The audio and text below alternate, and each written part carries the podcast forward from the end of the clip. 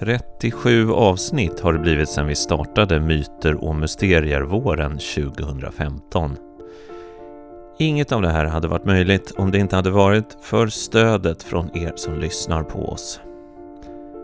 Nu är det så här att jag och Per har börjat planera ännu en säsong. Den här gången rör det sig om en riktig storsatsning inom ett ämne som ligger oss båda oerhört varmt om hjärtat. Den nya säsongen har vi tänkt kalla för Sagorna och tanken är att vi ska göra en djupdykning i en typ av historieberättande som är lika gammal som människan själv. Varför verkar sagorna alltid bära på närmast magisk kraft? Vad är det de säger egentligen? Och vad kan sagan berätta om våra liv idag? Som vanligt lovar vi att vi ska ta oss an det här ämnet på så fritt och radikalt sätt som vi bara kan. För tänk om hela livet faktiskt är en saga. Tänk om sagan på många sätt är verkligare än det vi kallar verklighet. För att det här ska vara möjligt behöver vi er hjälp. Håll därför utkik efter den insamlingskampanj som vi just nu har sjösatt. Ni hittar den antingen på vår Facebook-sida Myter och Mysterier eller på myterochmysterier.se. Och med det sagt är det dags för dagens avsnitt som på många sätt ringar in de tankegångar som vi hoppas kunna utveckla i den kommande säsongen. En säsong som bara blir möjlig om vi får hjälp av er som lyssnar. Dagens program har rubriken Uppdraget.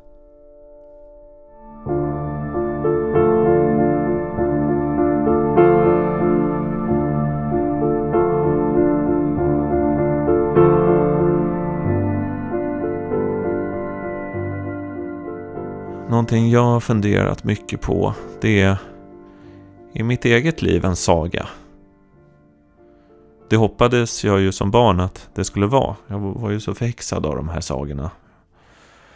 Det där som vi har pratat om så många gånger. Sagan om ringen och Narnia. Och fantasyböcker och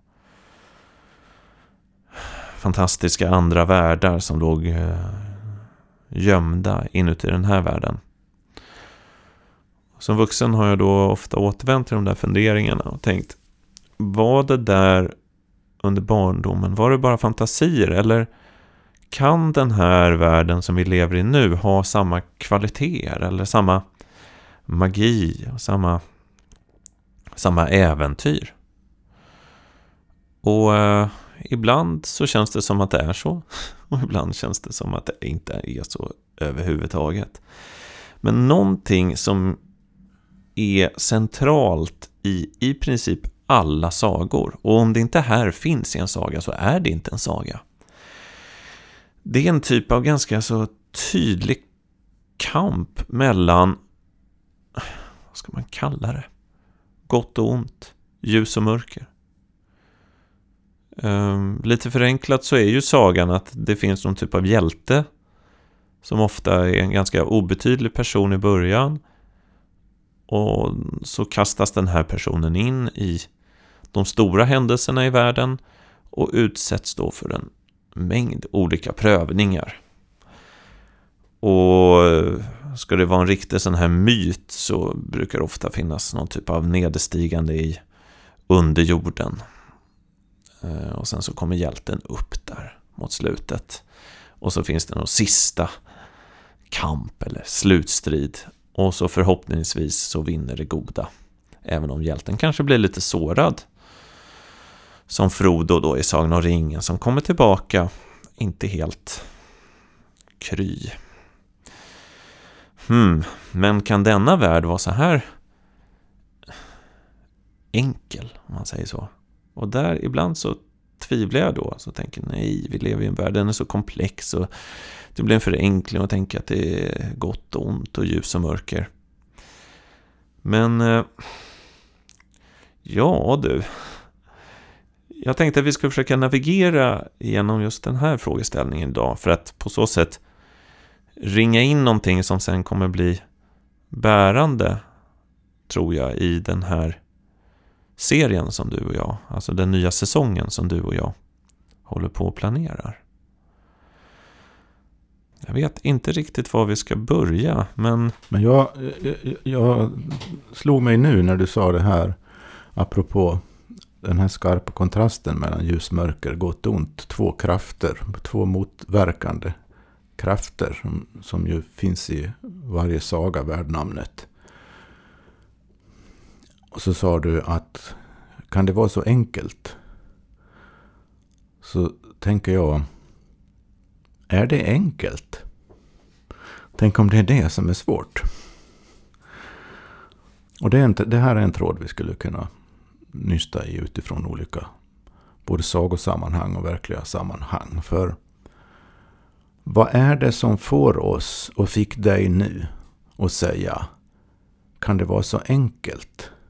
Jämfört med vad då? Jo, i så fall tänker jag mig då vanliga vardagslivet eh, som om man försöker förstå vad som händer med en själv och runt omkring och i relationer och i världen. Och så känns det ju, oj vad mycket det är hela tiden och det är komplext och det är å ena sidan och å andra sidan. Och man, eh, man kan inte dra allt över en kam och, och, och man, ja, alla vet allt det där. Det känns ofta inte bara komplext utan komplicerat.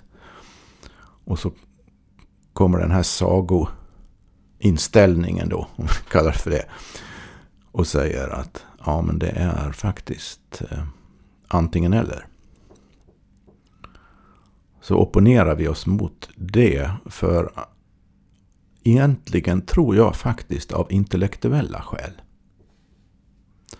För tänk dig en, en, en valsituation, en beslutssituation i verkliga livet där du känner att du står inför ett avgörande val. Det här gäller inte alla val man ställs inför. Men vissa val, vissa beslutssituationer. Så finns det, om man är riktigt ärlig, ett antingen eller. Som stämmer väldigt bra, på något sätt, med sagornas antingen eller. Och då säger ens intellekt då, om, det, om det hamnar i vägen här, att ja, men det är inte så lätt det här. Så vad man opponerar sig mot är det där att man vill fly från antingen eller situationen. För att den, den ställer krav på en. Och stå verkligen för det ena och inte för det andra. Och det är intellektuellt lätt att säga att ja, det där är för lätt. Svartvitt. Mm. Svartvitt är inte bra. Nej. Nej. Nej. måste finnas någon gråzon här. Ja. Vad är det man säger då till sig själv egentligen? Det är att man skulle vilja slippa göra det där valet. På ett sätt. Men inte det svåra är att om, om vi kallar då gott och ont ofta döljer sig i olika förklädnader. Ja. För det här vet vi från eh, den mänskliga historien att det har funnits väldigt många som har sagt vi är de goda, de är de onda. Det här är en enkel sak. Mm. Och i och med att vi är de goda så måste vi agera mot de som är de onda. Mm. Det är ofta det här är orsaken att, till de flesta typer av övergrepp eller krig eller vad som helst. Så är det ju den uppdelningen mm. i gott och ont. Så det är ett kraftfullt vapen för att pervertera sanningen. Men har, ja, det är det ju absolut. Men du har ju två... Urskiljningen här är ju att det är två olika uppdelningar. Den ena är mellan gott och ont i absolut bemärkelse. Den andra är mellan hur man gör den uppdelningen i, i relation till sig själv. Om, om, om du delar upp det så att jag är god, du är ond. Vi är goda, ni är onda. Alltså att man eh, inte ser att det goda och onda är någonting man själv ställs inför. Utan någonting man kan projicera på andra eller på omgivningen eller på, på något annat. Utanför en själv så att man inte själv behöver det är självklart för en själv att man är god, alltså är de som är emot en. Eller vad man tycker eller vad man anser eller vad man står för eller någonting. De som är emot dem, de är, de är, de är onda. Det, det är ju en sorts eh, egocentrerande och förytligande av en, en kosmisk princip skulle jag säga. Som, som man måste förstå på ett annat plan. Jag tänkte jag skulle ta ett exempel här Mm. från Sagans värld som också pekar lite framåt mot vad vi kommer prata om ehm, i den här planerade kommande säsongen. Det är ju nämligen så att vi, vi har ju tänkt oss att vi ska ha en ram. Ehm, säsongen heter då Sagorna. Och eh, handlar om olika typer av sagor och olika typer av myter. Eh, vi kommer röra oss inom en del områden som vi har utforskat tidigare och några saker kommer bli helt nya. Men den lösa ramen är att vi ändå använder oss av Tolkiens Sagan om ringen som någon typ av eh, stig. Eh, man behöver verkligen inte ha läst böckerna för att hänga med. Kanske bra om man någon gång har sett filmerna, men det är inte helt nödvändigt heller. Men eh, jag, tänkte bara ge en liten fingervisning om vad vi kommer utforska då i samband med det här gott och ont. Och det är någonting som jag inte ska avslöja slutet på här. Men den här eh, berättelsen kan ju vid en första anblick kännas som en ganska tydlig uppdelning i gott och ont. Eh, de onda är ganska onyanserat onda. Det är inte några orcher eller urukai som liksom ändrar sig, om man Nej. säger så, och plötsligt går över på den andra sidan. Och det är inte så många av alverna eh, som, som börjar tycka att Sauron då, eller Saruman, de onda, har, har några bra argument för sin eh, plan för världen. Utan det är liksom gott och ont, eh, ljus och mörker. Men det här gäller inte huvudpersonen i boken. Och eh, ha nu med det här i huvudet inför den kommande läsningen av Sagan om ringen. Det är att Frodo är ond. Ond kanske låter lite hårt. Han är i alla fall korrupt. Och det här eh, tänker jag att vi ska utforska då. För det, för mig sätter det hela den här sagan i ett nytt ljus. Mm.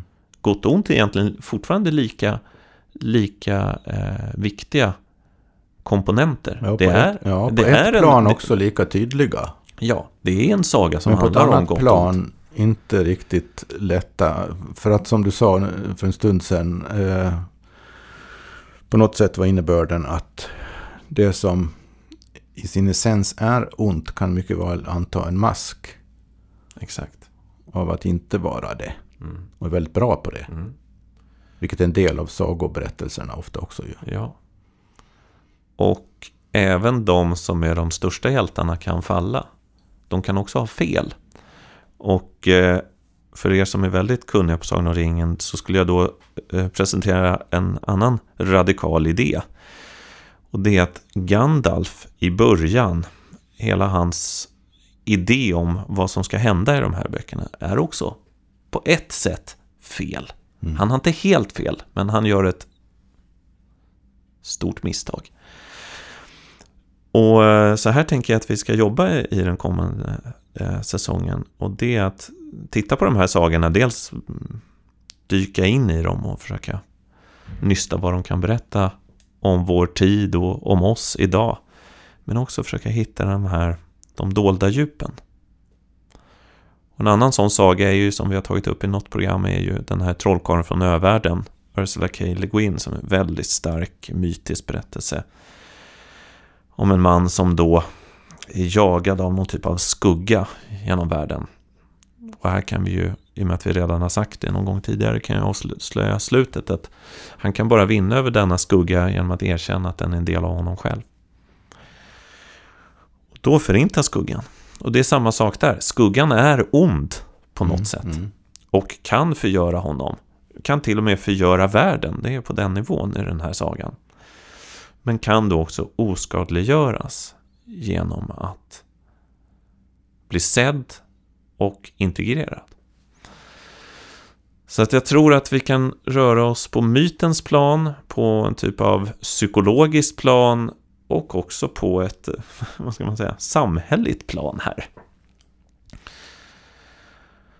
Samtidigt som allt det här förstås är då väldigt mystiskt. För jag gissar att du, eh, kanske ännu mer än jag, jag erkänner att våra liv är på något sätt en saga. Ja, jag, jag tänker på när du, det du sa i början här så satt jag här och, och, och fick en, en, egen association. För precis som du under barndomen och en bra bit upp i tonåren nästan. Men i alla fall under barndomen definitivt. Så levde jag också med... sagorna var verkliga. Det var, det var sagorna som var verklighet. De, de manade fram någon livskänsla i mig som var den verkliga livskänslan. Och när, när, ju äldre man blir då sen och kommer upp i tonåren och så småningom så kallad vuxen så ju, ju mera har det där en tendens att eh, sättas inom parentes på något sätt. För att då konfronteras man med den så kallade verkligheten. Och den är i vårt moderna Sverige och förmodligen på många andra ställen och i andra tider också inte alls särskilt sagolik på det där viset man upplever som barn. Utan eh, ganska... Ja, om man, om, man, om man som jag växte upp i en industristad som Borlänge under de for, vissa formativa år med två av Europas största industrier. Kvarnsvedens pappersbruk och Domnarvets järnverk som som Domnarvet var ännu större på den tiden och Kvarnsveden är fortfarande stort. Men nu är väldigt mycket automatiserat och stora delar av processerna utlokaliserade på andra håll. Men då var allting där, så det dominerade totalt. Och det var socialdemokratiskt och det var väldigt praktiskt, pragmatiskt, omystiskt. Hela atmosfären. På alla plan. Totalt osagolik på ett sätt. Samtidigt som, då hade jag inte läst Sagan om ringen än. Annars hade jag kunnat kanske möjligen associera ibland till de här Sarumans eh, industriella processer som ja. man sätter igång. Ja, eh, men det kunde jag inte. Mm. Ja, det, var, det var fruktansvärt grått helt enkelt. Grå, grå, grå, grå, grå. Och jag har faktiskt... Jag upplevde då, och jag har senare reflekterat över den här kontrasten i livskänsla. Där man å ena sidan har någonting inom sig som inte bara dras till det sagolika, utan är sagolikt. Å andra sidan lever i en yttre miljö som är, på ytan i alla fall, väldigt osagolik så erfar man en kontrast som jag tror är väldigt intressant att utforska innebörden i. För att på ett sätt ställs man utan att man vet om det. Eh, jag tror det är få som riktigt blir medvetna om att det här är ett val man ställs inför. Hur ser man i grund och botten på själva den fundamentala verkligheten? Är den fundamentala verkligheten sagolik eller är den grå, grå, grå, grå? Mm. Mm. Och hur man väljer där är väldigt avgörande tror jag för hela livsinriktningen. Jag, jag, för min del och för alla som har hört våra tidigare program så är det väl inte ingen, kommer det väl inte som en överraskning att för mig så har verkligheten förblivit eh, inte så lätt alla gånger men dock sagolik. Eh, på ett allvarligt sätt. Eftersom jag, jag faktiskt urskiljer det där att det finns på ett djupt plan av verkligheten en reell kamp mellan gott och ont. Mm. Jag skulle ibland kunna, om jag blir lite personlig, ibland så... Ja, jag ska inte försöka grunda någon typ av sagornas religion här. Jag ska bara prata rent personligt. att Det här med sagan, för mig ibland kan det förklara lidandet. För det är det som är så svårt i i både en sekulär värld och ofta en religiös värld så är det ganska svårt att förklara lidandet. Varför ska vi hålla på med det? Och människan lider på så sofistikerat sätt jämfört med eh, som det verkar att djuren gör i alla fall. Det är ju den här kunskapens träd på gott och ont igen. Människan är på något sätt självmedveten och har eh, kan känna skuld och synd och man går och ältar saker. Det verkar inte hundar göra på samma sätt. De verkar friare på Sen så är kanske hundens eh, skaparkraft lite lägre då än, än människans. Så att eh, människan är liksom utkastad i någonting. Och om jag tänker att mitt liv är en saga så ger det mening till, vad ska man kalla kampen. För livet är ju en kamp. Jag är mycket öppen för att det en dag kan komma eh, ett tillstånd då jag insåg att jag, kampen vanns genom att på något sätt strunta i den. Mycket möjligt. Att det vill säga att det, det, det, går att liksom se det här som man upplever som kampen inom sig som någon typ av... Det går att ha distans till det och därför bli fri ifrån det. Men, men det upplevs ju ändå fram tills dess som någon typ av kamp. Och att förlägga det här i någon typ av sagans form. Eller inte förlägga det i sagans form utan erkänna det som pilgrimsvandringen eller Frodos resa till genom skogarna och bergen till Mordor och tillbaka. Så ger det någon typ av, ja det ger mening till livet. Kalla det för ett äventyr istället för bara att säga att det är, annars skulle jag inte veta vad det är. Det är också möjligt att gå bort sig här på olika vis. Eh, när man pratar så här positivt om sagorna. Det ena, ett sätt att gå bort sig menar jag är att psykologisera. Och säga att eh, det är någonting som äger rum inom en själv. Ja, det äger rum inom en själv. Men det äger definitivt inte bara rum inom en själv. Utan det äger också rum i relation till omgivningen. Det finns alltså saker i omgivningen som är goda eller onda. Det betyder inte att allting lätt går att sortera upp i de kategorierna. Naturligtvis inte. Men det är inte så att, att eh, det här rör sig bara på något sorts psykologiskt plan. En annan risk är att man flyr in i sagans värld. Att man lever i en grå, grå, grå, grå tillvaro. Många gör det. Vi alla i den här hypermoderna världen gör ta med sjutton det. I olika utsträckning. Det, det är något grått som har skapats av oss runt oss. Så att det, det, det är väldigt förståeligt att man flyr från det in i en meningsfull fantasivärld. Som sagorna ju också är. Men flykten kanske är om man tror att sagan inte har någonting med en själv att göra. Ja, är det inte det, det som är ja, flykt, ja, jag tänkte, precis, jag tänkte precis säga det. Det är den ena sidan. Och att den, att den inte har med en själv att göra. Och att den inte har med det faktiska tillvaron man flyr från mm, att ja, göra. Just det det är ju det som är det jobbiga med det här allvarliga sagosynen på saker och ting, om vi kallar det för det nu då. Jag skulle väl inte spontant kalla den det i andra samtalssammanhang, men eftersom vi fokuserar på sagorna nu och säger att sagor är viktiga och säger någonting. Så om vi kallar det för den här, den här sagosynen på verkligheten, eh, ställer väldigt speciella krav på både förståelse, insikt och ur, ur, urskiljning. Som har att göra med att inse att saker och ting är på allvar. För att om man, om man går in i en saga, alltså de kontrahenterna i en saga, poängen med sagans dramatisering av ett skeende är ju att allting är på extremt blodigt allvar. Det är verkligen på riktigt. Världens öde står på spel. På ett eller annat sätt. Större eller mindre skala. Det är otroligt viktiga saker som händer. Jag tror det är kanske det som är sagans, kanske på ett sätt djupaste lockelse, är just det att man, det, en, en, en välberättad saga känns det viktigt. Det är förbannat viktigt det som händer mm. i sagan. Mm. Och det är det jag menar med sagosynen på verkligheten. Det är att överföra det till, sen, till ens faktiska liv. Att det man, den man är, det man är med om, de relationer man har, det man kan åstadkomma eller inte åstadkomma här i världen. Är på riktigt på samma dramatiska nivå som det är i sagan. När man kommer till den punkten, då kan sagorna börja tala till på ett annat sätt. Det, det ska, det, det, jag ser fram emot att utforska ja. både Sagan om ringen och andra spår. På, de, på den premissen liksom. Att... Men det är ju väldigt läskigt om saker är på riktigt.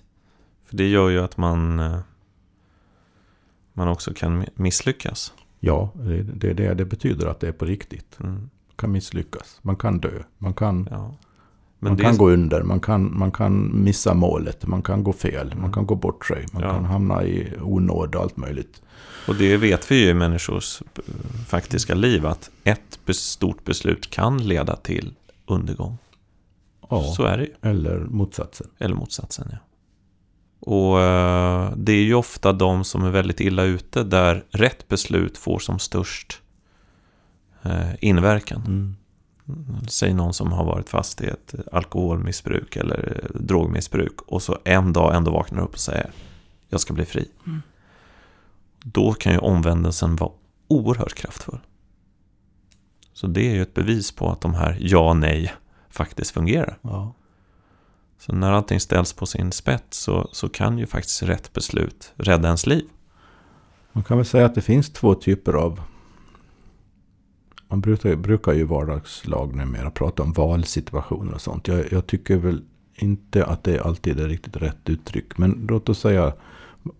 Det finns två typer av valsituationer. Det finns en valsituation där det finns ett tydligt ja och ett nej som man kanske inte är beredd att erkänna för att de praktiska konsekvenserna av, av vår, vad man än väljer så att säga eh, är så omfattande så att det tar emot att fatta ett så avgörande beslut.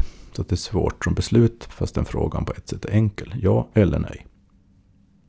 Gå eller stanna eller vad det nu är. Och, och så finns det en annan typ av frågor som är, är komplexare. Det inte finns något tydligt ja eller nej. Och de flesta frågor är, är väl det. Det är inte alla frågor i livet varenda dag som är, har den här ja nej karaktären. Åtminstone inte på ett livsavgörande sätt. De kanske har det på mm, små sätt. Men om vi lämnar det där här. Många frågor är komplexa. De är inte, är inte det är grått. Liksom. Gråskalor, det är, det är å ena sidan och andra sidan. Men jag tror den viktiga urskiljningen här är att alla frågor har inte samma karaktär. Alla valsituationer har inte samma karaktär. Det finns två olika valsituationer. Det finns ja nej valsituationer, det finns komplex valsituation. Och där, där går det inte, I en komplex situation går det inte att välja. Där får man på något sätt kontinuerligt hålla, följa någon sorts krokig väg.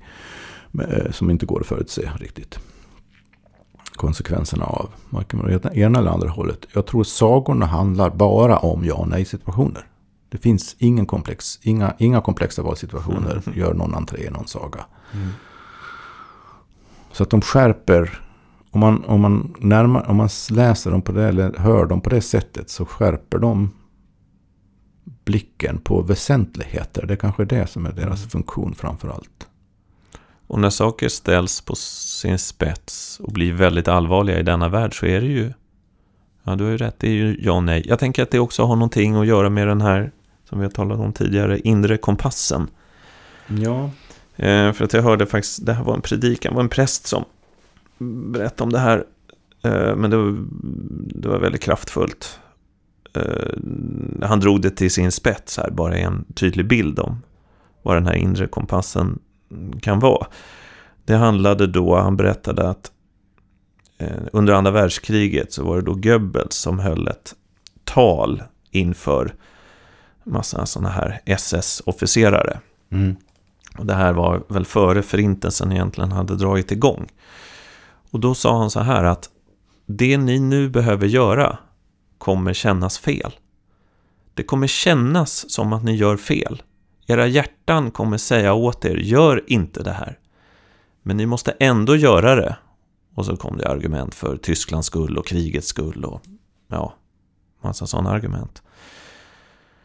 Men det intressanta var här att Goebbels då visste att för att göra det här då, alltså utföra de här förfärliga handlingarna, så var han tvungen att erkänna, till och med han var tvungen att erkänna att det fanns någonting i de här officerarna då som skulle protestera.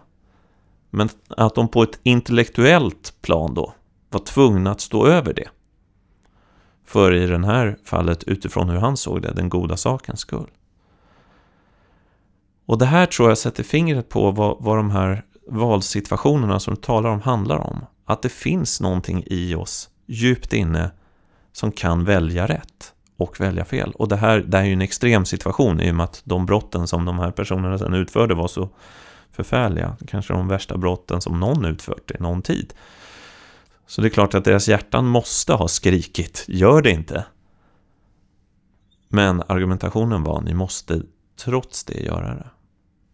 Och här, det här var väl en klassisk sån situation där det faktiskt bara var ja eller nej. Det fanns ju inte någon gråskala här. Skulle man gå in och säga, ja, ena sidan, nej. Här, den är ju så extrem situationen, så att här fanns det ja nej. Och det här har ju, det, det kan ju vara förminskande att säga att det här, det, den händelsen har ju inte en sagokaraktär, det får man inte säga. Men det är ju detta tydliga ja nej. Det finns ett rätt och ett fel. Och jag gissar att det är därför som just andra världskriget ofta återkommer i, i människors liksom, historieintresse. För att just här så utkristalliserar sig ganska tydligt rätt och fel, och gott och ont. Eh, som det inte gör i andra konflikter. Det är liksom svårare att gå in i. Ja, bara första världskriget är mycket svårare. Det är komplext och det är, det är massa olika pakter och det är, det är svårt att utröna vad det egentligen handlar om. Men andra världskriget är enklare. Det är liksom... Det kanske är ja eller nej. Även om det finns komplexa saker i den, den katastrofen också förstås. Det här med att å ena sidan i sig känna att någonting man gör eller det krävs av en att man gör eller man förväntas göra.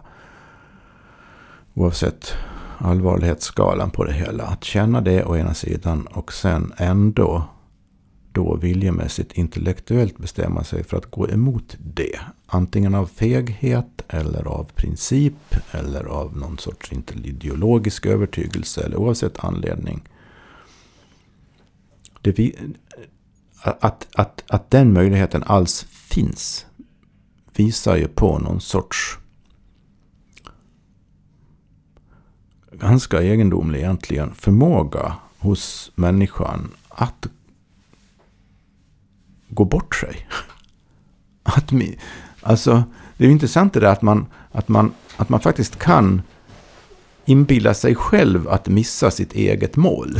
Alltså man, ja. att man är medbrottsling ja. i missandet mm. av målet. Ja. Det är inte så att någon annan, man kan inte skylla ifrån sig.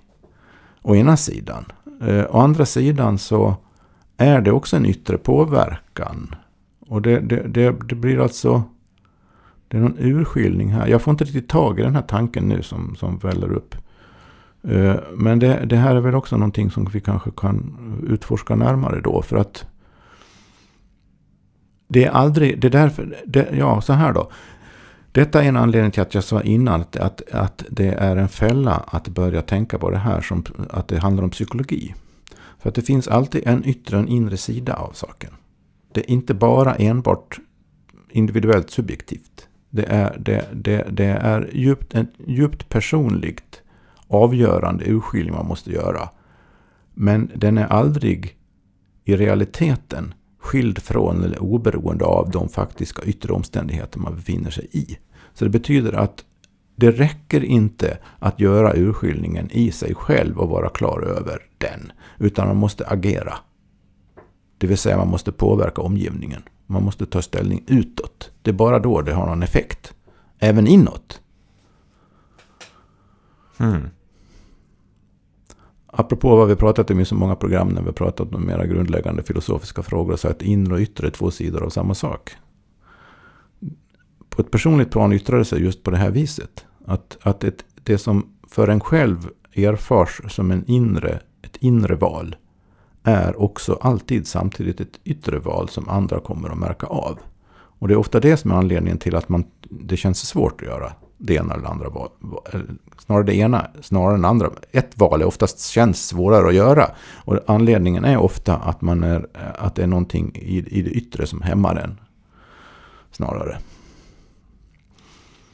Och det, så det, det, det, där är en del av, av, av eh, jag vill inte kalla det komplexiteten, för egentligen är det enkelt att förstå.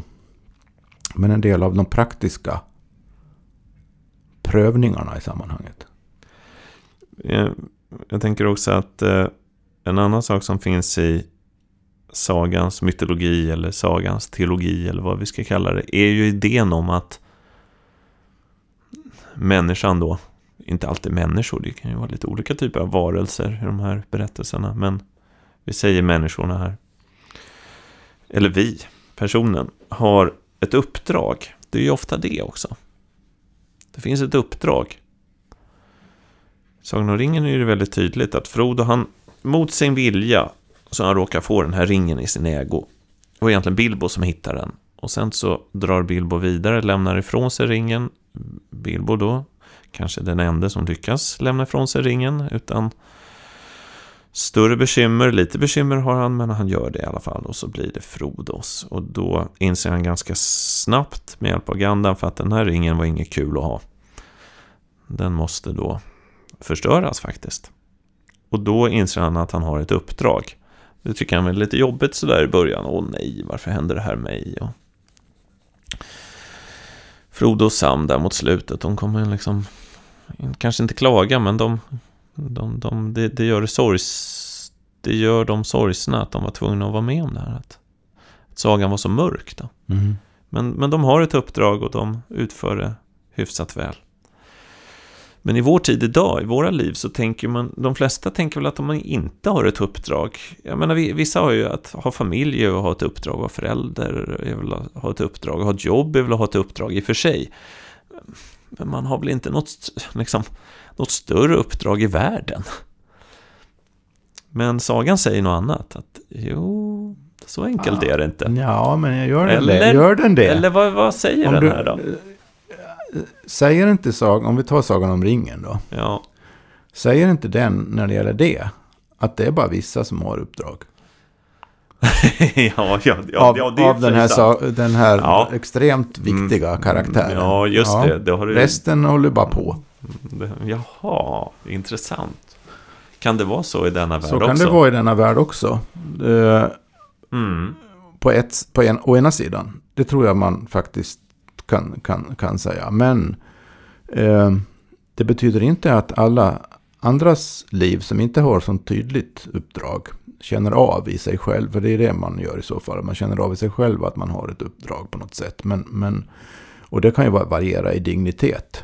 Så. Och det är ju inte så att för, för personens egen del det ena är viktigare än det andra.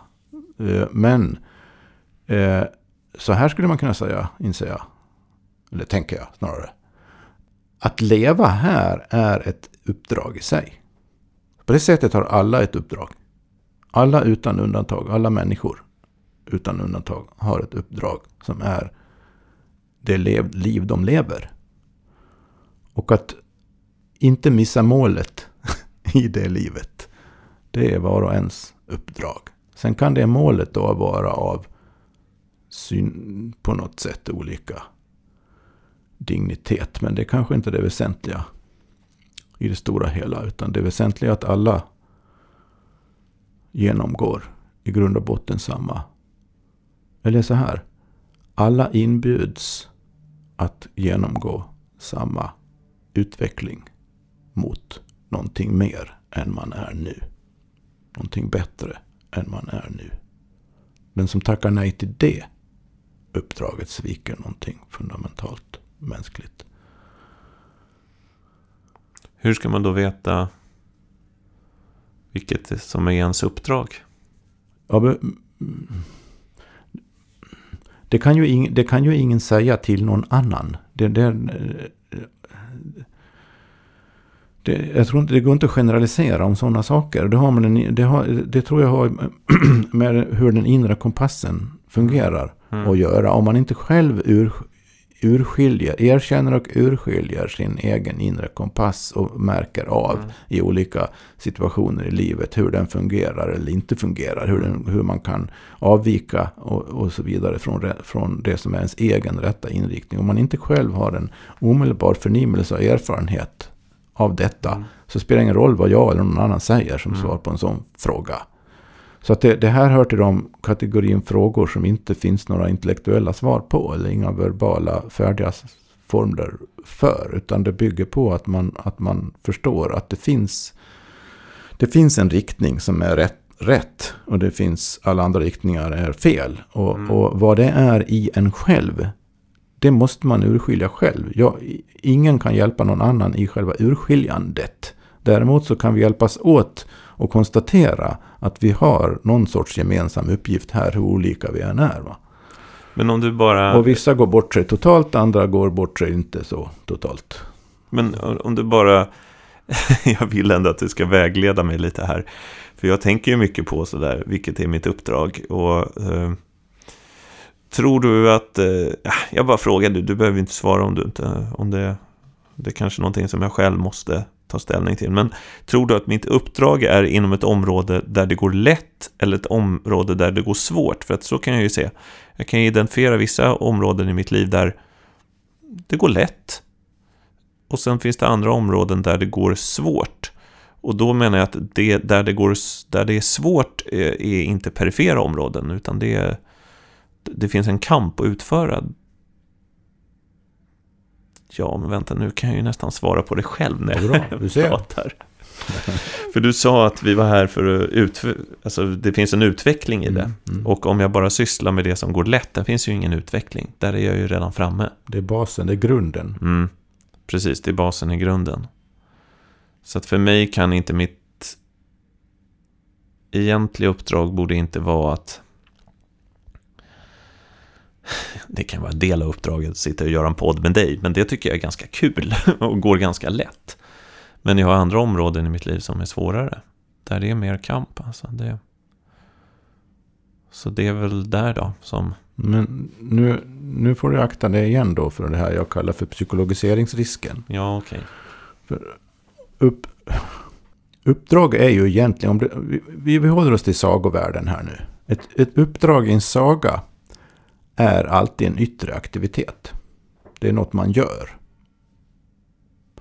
Det, man, det, man, det som uppdraget kräver av en att man gör kan vara lätt eller svårt beroende på olika situationer under resans gång.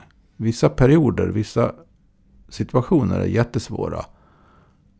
Och däremellan går det lättare. Och det som, det som går lätt, lätt inom citationstecken är ju ofta det man har en fallenhet för. Det där ens begåvning, där ens intresse, där det som är ens djupaste drivkraft finns. Det, går, det, det är någonting man inte kommer ifrån på ett sätt och det är också det som är förutsättningarna för det där man har att göra utåt.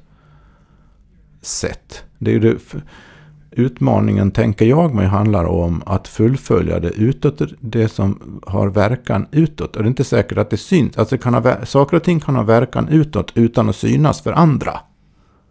Men det har en verkan utåt. Det handlar inte bara om en själv, att förvandla sig själv, så att säga. Utan ens, en, ens förvand, en, den förvandling man själv genomgår om, om no, någon relaterar till det som också har yttre konsekvenser, vare sig någon märker det eller inte. Så du har alltid den där, de, de, de två sidorna. Det, det är därför tror jag, jag det finns någon, något fog för att säga att varje liv är ett uppdrag som kan missa målet eller inte. Skulle du vilja kunna gå så långt och säga att det här uppdraget är liksom Utgången är inte bestämd i förväg, men uppdraget är bestämt i förväg. Ja. Det skulle jag nog hålla med om faktiskt.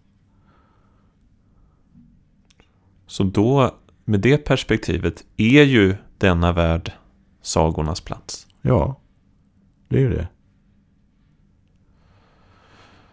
Jag tänker att, eh, jag menar, det, detta är ju bara ett förprogram där vi skissar fram några av de trådar som vi kommer ta upp längre fram i den här serien. Om den blir av, det är ju inte säkert. Det beror ju på om vi får, får vår finansiering. Att ni som lyssnar alltså är beredda att stödja oss. Men jag tänkte att det första vi ändå måste börja med är vi ska ju ha Sagan om ringen som någon typ av lös ram. Mm. Men det handlar inte om att vi... Det är inte att vi gör en närstudie av Tolkiens värld på samma sätt som vi gjorde under den säsongen när vi läste Bibeln. Utan rubriken är Sagorna, det är bredare än så. Eh, men jag tänkte ändå att vi skulle börja, om det här blir av, i Fylke. Ja med hoberna. För att det som är intressant där är att man skulle kunna kalla, här använder jag en kristen term som är kallelsen. Och det är ju att redan i den första boken som heter Bilbo då, En hobbits äventyren som kom före Sagan om ringen, så är det ju att Bilbo är ju verkligen någon slags ganska så bekväm herre som bor på Baggershus och har det bra.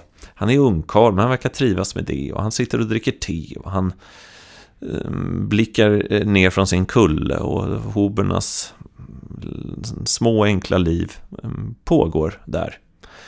Eh, och så kommer den här speciella trollkarlen Gandalf en dag med alla de här eh, 13 dvärgarna. Och så säger de, du ska med på vårt äventyr, men så säger faktiskt Bilbo nej. Han orkar inte med det här, han är intresserad, han ser den här skattkartan som vecklas ut. Oj, vad är det här? De sjunger några märkliga sånger. Men han säger faktiskt nej och säger nej, ni har valt fel person. Så han nekar då till kallelsen eller uppdraget. Men sen, dagen efter, eh, när han vaknar upp så inser han jag har gjort fel. Och så rusar han iväg och sen han hinner inte packa, han får inte med sig någon näsduk. Och han, är, han är ju så otroligt bekväm. Sen kommer han klaga många gånger under den här resans gång att det blev så himla jobbigt att han måste sova under en gran och det är så kallt och han borde stannat kvar i Baggershus och det var mycket skönare där. Men när han sen återvände så verkar det som att han är ganska nöjd med hur det blev. Så jag tänker att vi kan börja där i liksom sagans mytologi. Att hur ska vi känna igen den här kallelsen? Hur märker man när trollkaren knackar på ens dörr med sin stav, vilket då Gandalf gör? Och kallar den. Och där finns ju olika religiösa. En av mina favoritmålningar är ju Caravaggios kända Matteus kallelse. Då är det Jesus istället som kommer och knackar honom. Han pekar egentligen på honom.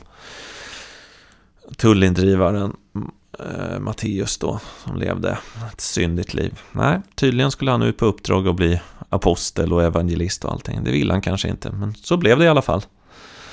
Så det finns ju även där inom kristendomen finns det sådana liknande. Det tycker jag låter som en väldigt bra början. Hur, hur märker man när trollklaren knackar på ens dörr?